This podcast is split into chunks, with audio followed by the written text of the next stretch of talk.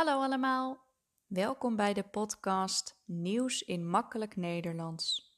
Elke week kan je hier luisteren naar een weekjournaal in eenvoudig Nederlands. Ik probeer redelijk simpele woorden te gebruiken en duidelijk te spreken.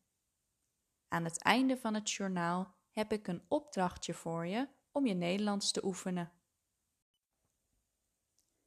Dit is aflevering 17. Ik bespreek een aantal nieuwsberichten van week 1 van 2022. Oudejaarsavond is relatief rustig verlopen in Nederland. De meeste mensen vierden de jaarwisseling thuis. Het was dit jaar verboden om vuurwerk af te steken, maar toch was er vrij veel vuurwerk. In sommige andere landen waren er minder restricties, bijvoorbeeld in Nieuw-Zeeland. Daar waren grote feesten, festivals en vuurwerkshows. Ook in Wuhan, de Chinese stad waar het coronavirus voor het eerst opdook, was er een lichtshow en een elektronisch muziekfestival. Op 1 januari was er een moordaanslag op de premier van Haiti, Henry of Henry, ik weet niet precies hoe ik het moet zeggen. Hij was in een kerk en liep naar buiten. Daar werd op hem geschoten. De premier heeft de aanslag overleefd. Maar een andere persoon is wel overleden. En er zijn een aantal mensen gewond geraakt. Het is erg onrustig in Haiti. In juli werd de president vermoord. Twee weken later werd Henry, Henry de leider van het land. Hij wil graag de criminaliteit in het land stoppen. Waarschijnlijk hebben deze criminelen de aanslag gepleegd. Begin deze week stond er een gigantische file in Amerika. Er was heel veel sneeuw gevallen. In Virginia viel bijvoorbeeld in korte tijd 30 centimeter sneeuw. Het werd daardoor glad op de weg en er gebeurden verschillende ongelukken. Sommige mensen stonden wel 16 uur in de file en moesten zelfs in hun auto's slapen. Niet iedereen had water en eten bij zich, dus het was een vervelende situatie. En het was natuurlijk best wel koud.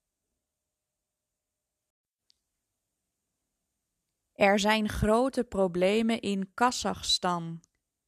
Het volk protesteert tegen de regering.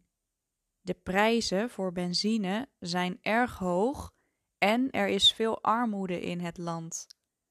Armoede betekent dat je weinig geld hebt. De protestanten zijn dus erg boos en bestormen gebouwen van de overheid. De president van het land noemt de protestanten terroristen. De politie vecht tegen de protestanten. Kazachstan heeft Rusland gevraagd om hulp. Er zijn waarschijnlijk al tientallen doden gevallen. Maar het is onduidelijk wat er precies allemaal gebeurt in het land, want het internet is afgesloten. Dus er komt weinig informatie uit het land.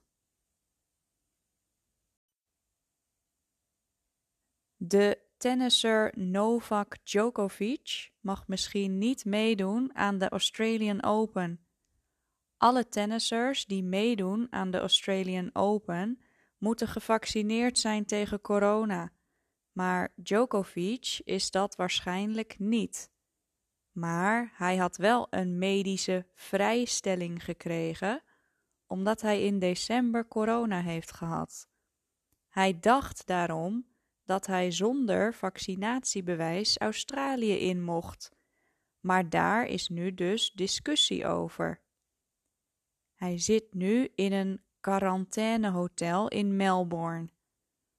Op maandag beslist de rechter of Djokovic terug moet naar Servië of dat hij toch kan meedoen aan het toernooi. Dat begint op 17 januari. Het is een belangrijk toernooi voor hem, omdat hij graag zijn titel wil verdedigen. Als hij wint, wordt dat zijn 21ste Grand Slam titel. En dat zou een record zijn. Hij zou dan meer Grand Slam titels hebben dan zijn grootste concurrenten Federer en Nadal.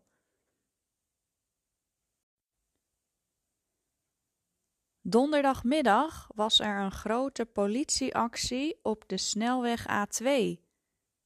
Daar was namelijk sprake van een gevaarlijke situatie rondom misdaadjournalist John van den Heuvel.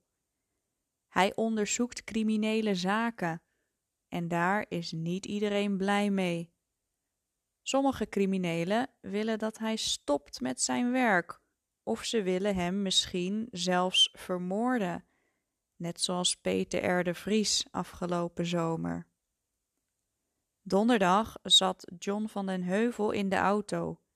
Zijn beveiligers zagen dat een auto hem volgde. En toen kwam de politie om die auto, een Audi, te stoppen. De man in die auto is gearresteerd.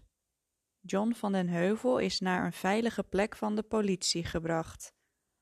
Op dit moment wordt het incident onderzocht.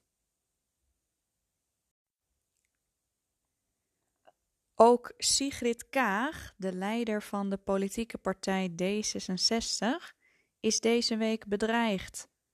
Een 29-jarige man stond bij haar voor de deur met een fakkel. Een fakkel is een soort stok met vuur.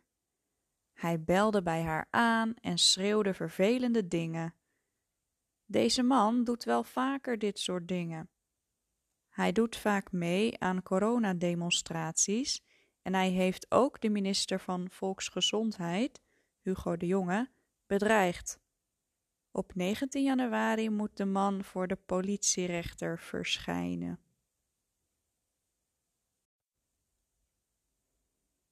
In China is een grote explosie in een kantoorgebouw geweest. Het kantoorgebouw is ingestort. Waarschijnlijk was een gaslek de oorzaak van de explosie. Minstens 16 mensen zijn om het leven gekomen en er zijn zeker 10 gewonden. Zij zijn naar het ziekenhuis gebracht. Er zijn ongeveer 600 reddingswerkers naar de plek gestuurd om te helpen.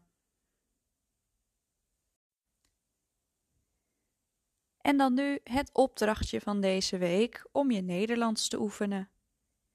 Wat heb jij deze week gedaan? Had je vakantie of heb je gewerkt of gestudeerd?